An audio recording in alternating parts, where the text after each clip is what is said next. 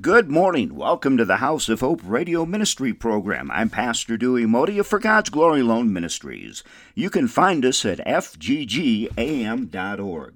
Let's start out this morning by reading from Psalms 119, 33, 40. Teach me, Lord, the way of your decrees, that I may follow it to the end. Give me understanding so that I may keep your law and obey it with all my heart. Direct me in the path of your commands, for there I find delight. Turn my heart toward your statutes and not toward selfish gain. Turn my eyes away from worthless things. Preserve my life according to your word. Fulfill your promise to your servant, so that you may be feared. Take away the disgrace I dread, for your laws are good. How I long for your precepts. In your righteousness, preserve my life. So many are selfish for gain. So many ignore the law. You know, putting together a toy or a piece of furniture rarely goes as smoothly as expected. I should know. I've done that many times. That's especially true if you don't read the instructions. That's why I don't. Perhaps they're too long, or for me, they're difficult to understand, and so I ignore them. Then we wonder why the project doesn't turn out right. This is how many live the Christian life. They try to figure it out without referring to God's Word. They develop their own opinion. Oh, yeah, I think this. They develop their own opinion.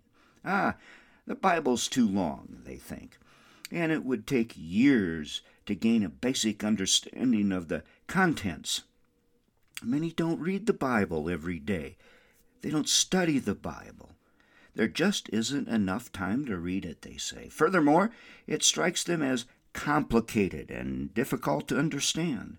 That's why we have Sunday school. That's why we have church. My friends, we can see every day here in America that ignoring the Word of God is very dangerous. When we stop reading Scripture and applying its principles, we don't just stand still, we actually start drifting away from God. Peter tells us to long for the Word, so we may grow in respect to our salvation. 1 Peter 2 2. And don't forget the indwelling Holy Spirit will bring understanding. My friends, if you desire, if your desire is to glorify God and overcome worries, fears, anxiety, and sin, then Scripture must be a priority.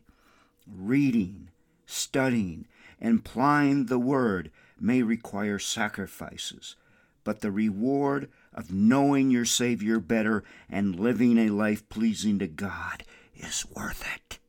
It's the only thing for eternity God. You know, I just keep getting people coming up to me and they put forth their own opinion instead of a biblical world, instead of a biblical world, instead of God's commands. Education without action is entertainment. So also remember that you can learn all the Bible verses and you can know the Bible from the beginning to the end. And you read all the commands of Jesus, carry out the Great Commission, and so forth.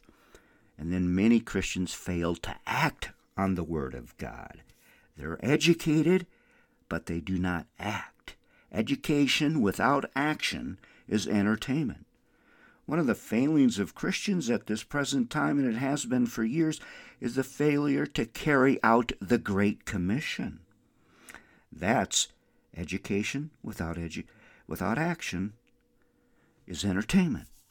And too much of the church loves to be entertained.